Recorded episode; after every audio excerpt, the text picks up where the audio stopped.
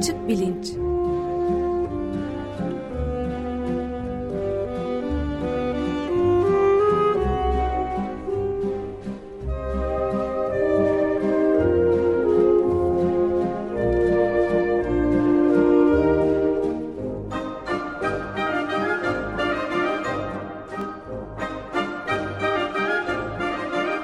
Güven Güzeldere ile bilim ve felsefe sohbetleri.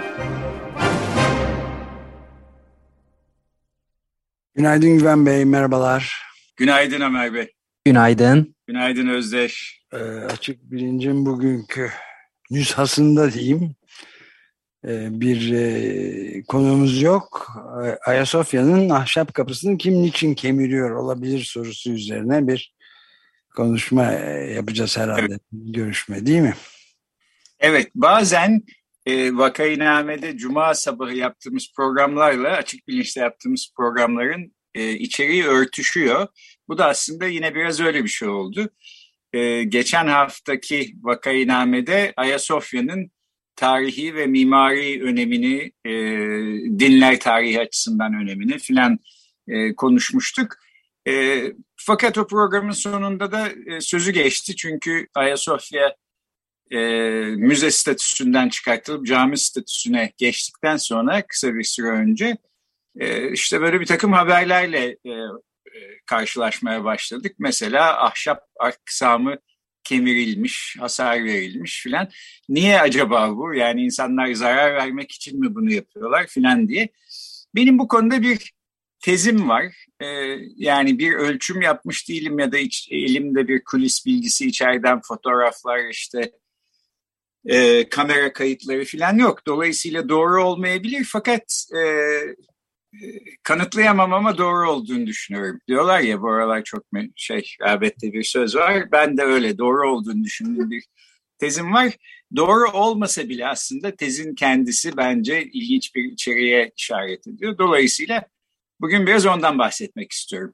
Ayasofya'yı kim niçin kemiriyor olabilir?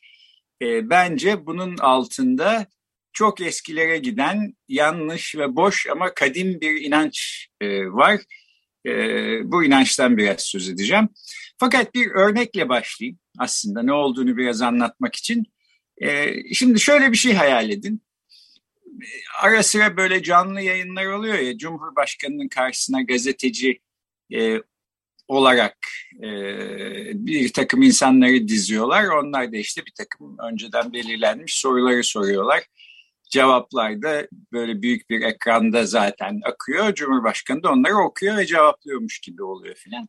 Şimdi böyle bir ortamda mesela bir gazeteci dese ki Sayın Cumhurbaşkanım işte ülkenin e, bütün yürütücülüğü sizin üstünüzde her şeyi siz e, belirliyorsunuz. E, dolayısıyla ekonomi yönetimini de belirliyorsunuz. Fakat berbat bir halde ekonomi yönetimi işte enflasyon aldı başını gidiyor kimse yetişemiyor filan.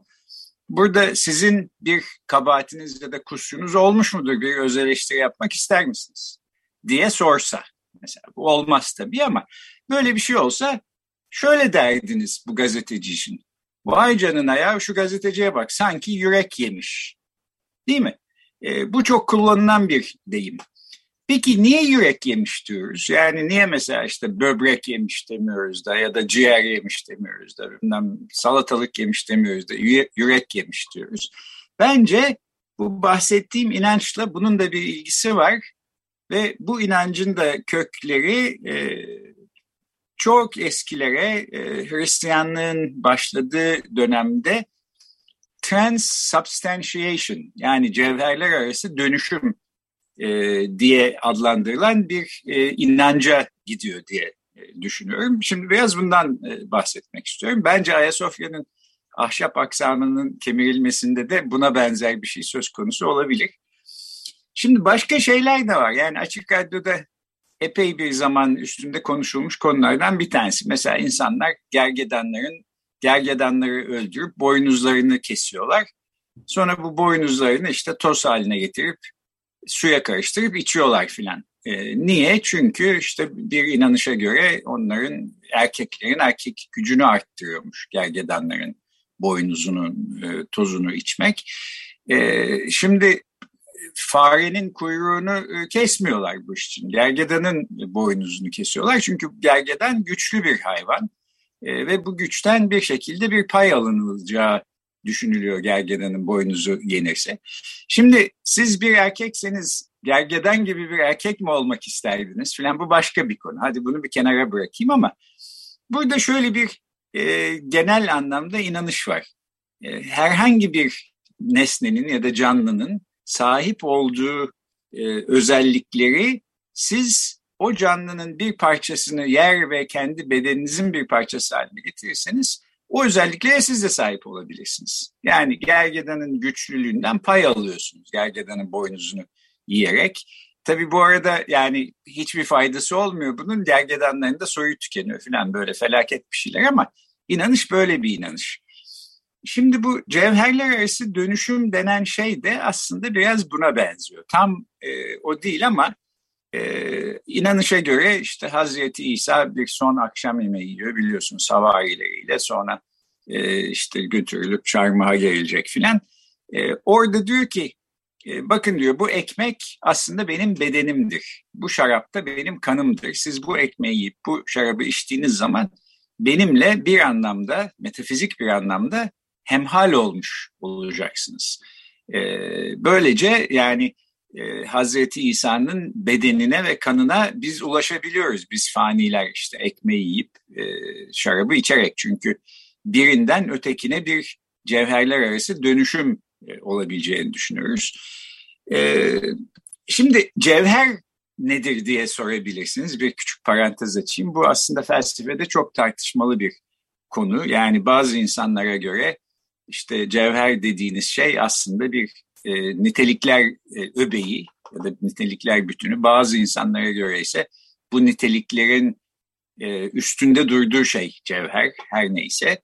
E, cevher diye bir kavrama gerek var mı yok mu filan felsefe tarihi bu tartışmalarla dolu. Ben bu, oraya girmeyeceğim bu programda ama şöyle diyeyim yani işte bir papatya ile bir farenin cevherleri farklı sonuç olarak. Hangi cevher tanımına bakarsanız bakın. Bir insanın cevheri de onlardan farklı ve burada cevherler arası dönüşümden kasıt işte bir şeyin bir türe ait bir bireyin mesela bir başka türe ait bir bireye dönüşüp dönüşemeyeceği ya da metafizik bir kategorinin başka bir metafizik kategoriye dönüşüp dönüşemeyeceği.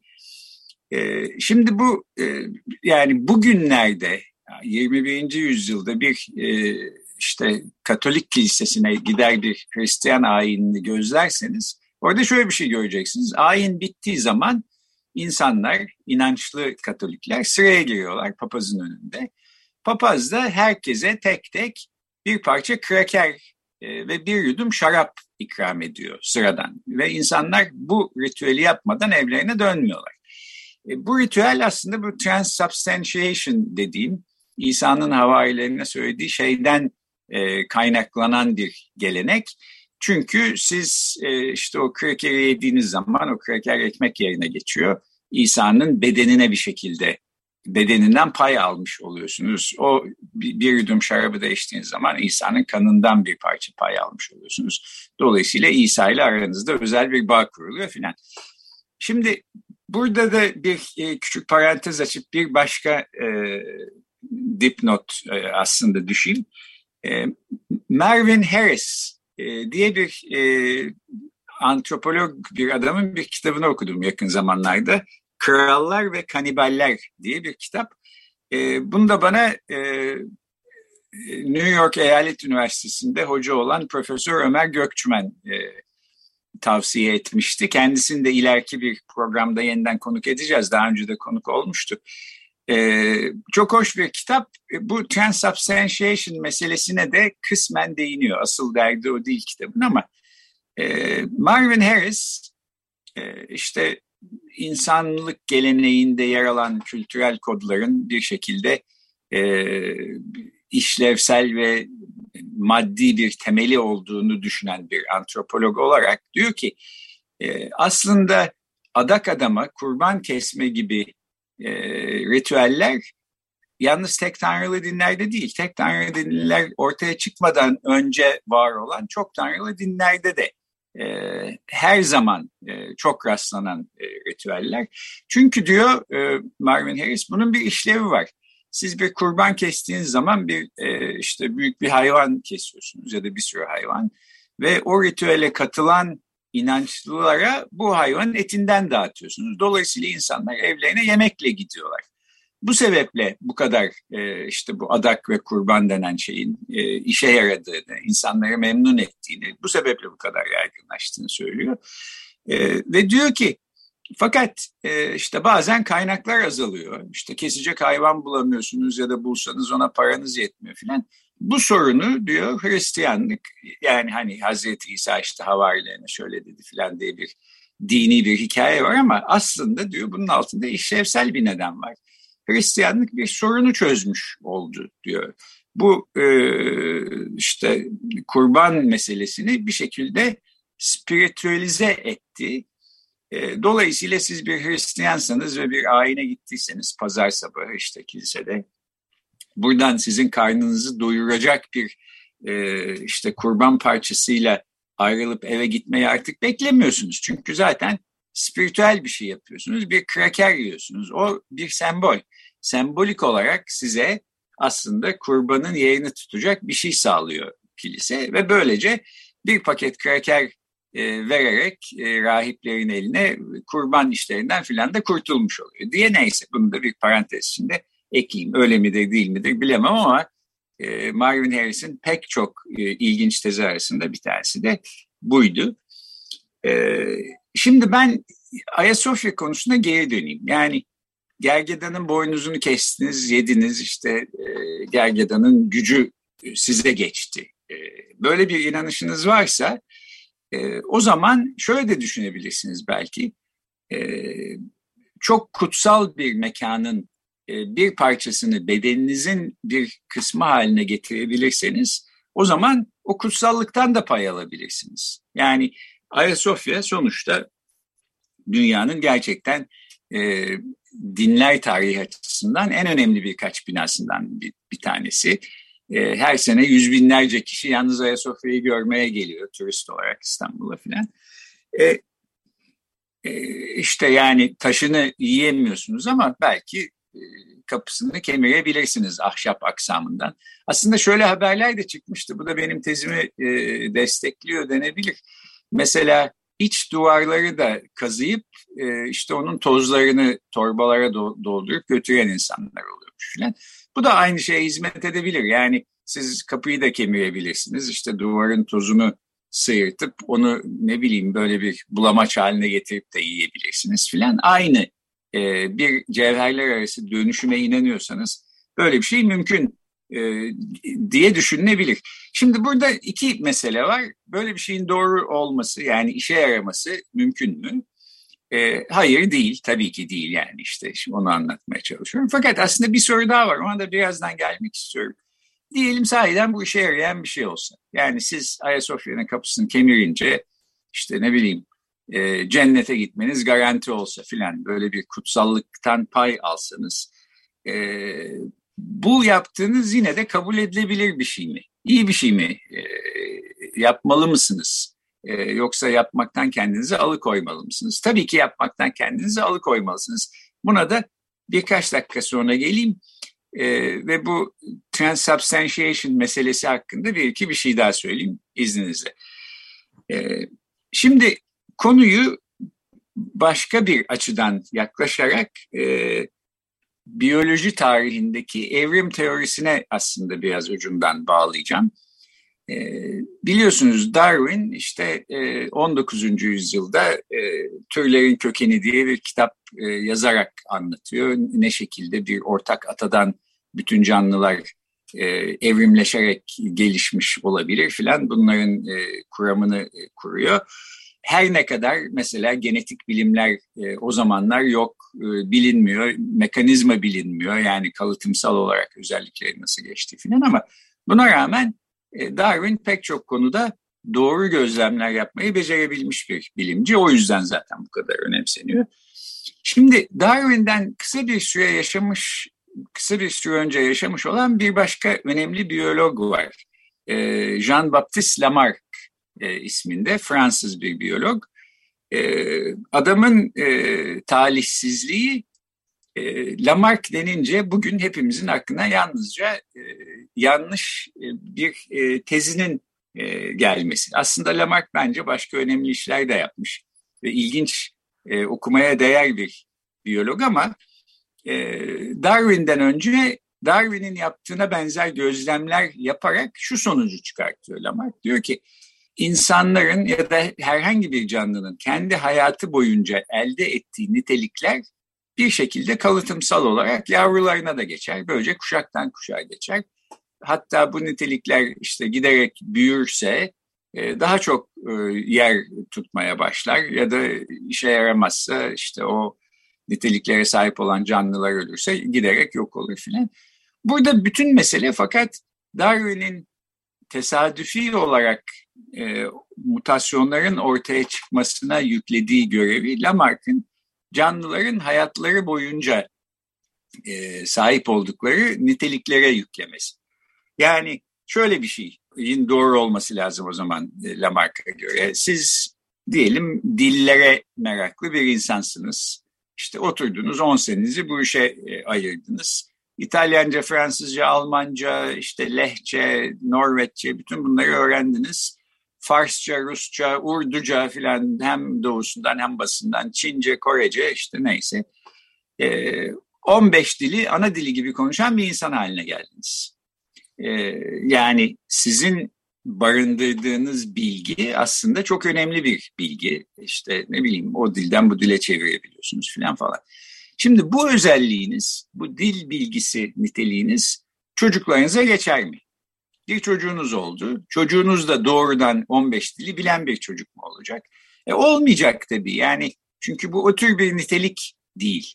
E, Lamarck bu yüzden yanılıyor. İşte Lamarck tabii bunu insanlar ve dil üstünden vermiyor. Diyor ki mesela e, zürafaların boynu niçin uzun? Çünkü işte yukarıdaki dallara ve yemişlere ulaşmaya çalışıyorlar. Onun için böyle e, kendilerini zorluyorlar. Öyle olunca işte bir parça boyunları uzuyor. O boyunları uzamış zürafaların yavruları da uzun boyunlu olarak e, doğuyorlar ve aynı şekilde aynı pratikten geçerek işte boyunlarını daha da uzatıyorlar filan. E, şimdi böyle değil, böyle olmadığı malum. Bu aslında bu transubstantiation meselesine de değiniyor. Çünkü bazı özellikler evet yani yediğimiz şeyi vücudumuzun bir parçası haline getiriyoruz sahiden. Ee, ve yediğimiz şeyin bazı özellikleri bu anlamda alakalı. Ama e, işte mesela e, yediğimiz hayvanın ne kadar güçlü olması e, bu özellikler içinde yer almıyor. Yediğimiz şeyin içindeki protein ya da karbonhidrat ya da yağ e, oranı mesela önemli. Çünkü bu bizim vücudumuzun bir parçası haline geliyor. Ona göre işte bize enerji sağlıyor filan falan. Ama e, işte böyle çok güçlü bir hayvanı e, öldürüp yersek biz de güçlü olacağız ya da çok hızlı koşan bir hayvanı öldürüp yersek biz de daha hızlı koşmaya başlayacağız filan. Bunlar tabii ki palavra. E, bunun böyle olmadığını işte bugün biyoloji biliminin ortaya çıkarttığı bütün mekanizmalar söylüyor. Dolayısıyla bu inanç boş bir inanç. Yani Ayasofya'nın kapısını kemirenler boşuna kemiriyorlar. Oradan bir şey olmayacak aslında. Onu bir daha söyleyeyim. Fakat bu inancın çok yaygın olduğunu pek çok pek çok başka mecrada aslında duymak mümkün. Mesela e, bir ara bu itirafçıların sürekli söylediği bir şey vardı. Fethullah Gülen cemaatin e, dağıldıktan ya da kısmen dağıldıktan ve itirafçılar ortaya çıktıktan sonra bu cemaat üyelerinin en e, e, değer verdikleri hediyeler e, arasında işte Fethullah Gülen'le bir şekilde fiziksel bir e, temasa geçmiş olan nesneler varmış. Mesela işte çay içiyorlar bir öğleden sonra Fethullah Gülen ağzını siliyor bir peçeteye. O peçete atılmıyor tabii ki. O katlanıyor, işte saklanıyor ve birisine ödül olarak veriliyor. Siz de bu peçete sayesinde işte Fethullah Gülen'in erdeminden ya da kutsallığından ya da ne atfediyorsanız kendisine ondan bir parça pay alıyorsunuz. E, Fethullah Gülen işte terledi, fanilasını değiştirdiler, terli bir fanila kaldı. Onu verirlerse size hediye olarak falan iyice şahane bir şey yani. O zaten böyle olağanüstü bir hediye hani cennete gitmenin yarı yolunu neredeyse garantilediğiniz gibi bir şey. Burada tabii yani bu düşünce tarzıyla bu e, kutsallık e, addedilen e, kişi ya da nesne hakkında da e, tehlikeli bir gidiş görüyorum aslında ben mantıki olarak bu akıl yürütmeyi biraz ilerletecek olursak. Çünkü yani bu kutsallık atfettiğiniz kişinin işte ne bileyim bedensel salgıları da sizin için e, çok önemli hale geliyor. Hatta bir şekilde işte parmağın ucundan kesseniz de e, onu yeseniz e, belki siz de bu kutsallıktan pay alacaksınız filan. Riskli bir durum var doğrusu ama her halükarda boş bir inanç, yanlış bir inanç. Dolayısıyla Ayasofya'nın kapısını yemekle ya da kemirmekle Ayasofya'nın sahip olduğu ihtişama e, ya da kutsallığa bir şekilde e, paydaş olmanın e, imkanı yok. Diyerek bu soruyu öylece bitireyim. Bir de şunu e, konuşalım. Peki ama diyelim bu sayeden işe yarıyor olsa. Yani e, Ayasofya'nın kapısını kemirdiniz ve bu sayede siz, size de bir parça kutsallık bulaşmış oldu Ayasofya'dan. Tabii şöyle bir acayip durum da var. E, bunu da parantezine yine söylemek gerekiyor. E, Ayasofya yapıldığı zaman e, işte 1500 senedir falan ayakta olan çok önemli bir bina. Roma İmparatorluğu'nun Hristiyanlığı kabul etmesinin simgesi olarak yapıldı. E, ve orada işte İstanbul'u da Hristiyanlığın merkezi olsun, e, böyle olduğu ortaya çıksın, görülsün diye dikilmiş bir bina. Daha o zamanlar e, İslam ya da Müslümanlık ortada yoktu. E, bu açıdan da cami haline geldikten sonra bir ihtimal e, Müslüman e, gezenlerin, Ayasofya'yı gezenlerin bu kapıyı çevirmesi e, olayı bence daha da e, derin bir analiz e, gerektiriyor. İlginç bir e, durum olduğunu söylemek lazım. Her halükarda diyelim peki çalışıyor olsaydı. Yani siz yediniz, e, Ayasofya'nın kapısını kestiniz, kemirdiniz ve size bir faydası oldu. Bu kabul edilebilir bir şey mi? Faydası olsa bile tabii kabul edilemez bir şey. Bunu da biraz düşünmek lazım. Yani Ayasofya 1500 yıldır orada insanlık adına duran bir bina. Ee, size herkes, bir fayda... Herkes bir kıt alsaydı diyorsunuz kalmazdı bunca yıldır. Aynen öyle diyorum. Evet yani size bir e, küçük bir fayda sağlayacak ya da hadi büyük bir fayda sağlayacak olsun ama bir bireysiniz sonuçta ya da işte 100 tane birey, 1000 tane birey. E, bunun karşısında 1500 yıldır insanlığa mal olmuş orada durmakta olan bir binayı tahrip etmek, hasara uğratmak ve sonuçta yok etmek var. Yani herkes sahiden bir parçasını kesse, işte kazısa, e, kemirse filan ortada Ayasofya kalmayacak. Şimdi benim tahminim Ayasofya müze zamanındayken çok iyi korunan bir yerdi. Dolayısıyla bu işte e, gözleme kameraları filan falan mutlaka vardır. E, kim e, işte hangi iç duvarını kazıyor ya da e, neresini kemiriyor filan bunlar da biliniyordur. Yani bunların bilinmiyor olmasına imkan yok, görülmüyor olmasına. Fakat böyle bir mahcup bir sessizlik içinde geçiştirildi e, bu konu. Benim de elimde daha fazla bir bilgi yok. Bir akıl yürütmeyle bugün söylediklerimi söyledim ama e, altında böyle bir inanç olabileceğini ve e, e, anlatmaya çalışıyorum. Fakat varsa da böyle bir inanç, e, bu inançtan fayda ummanın e, imkanı yok maalesef. Bu kötü haberi vermiş olayım ve böylece bitireyim bugünkü programı. Peki çok teşekkür ederiz. Gayet öğretici oldu. Peki ben teşekkür ederim. Haftaya görüşmek üzere. Görüşmek, görüşmek üzere. üzere.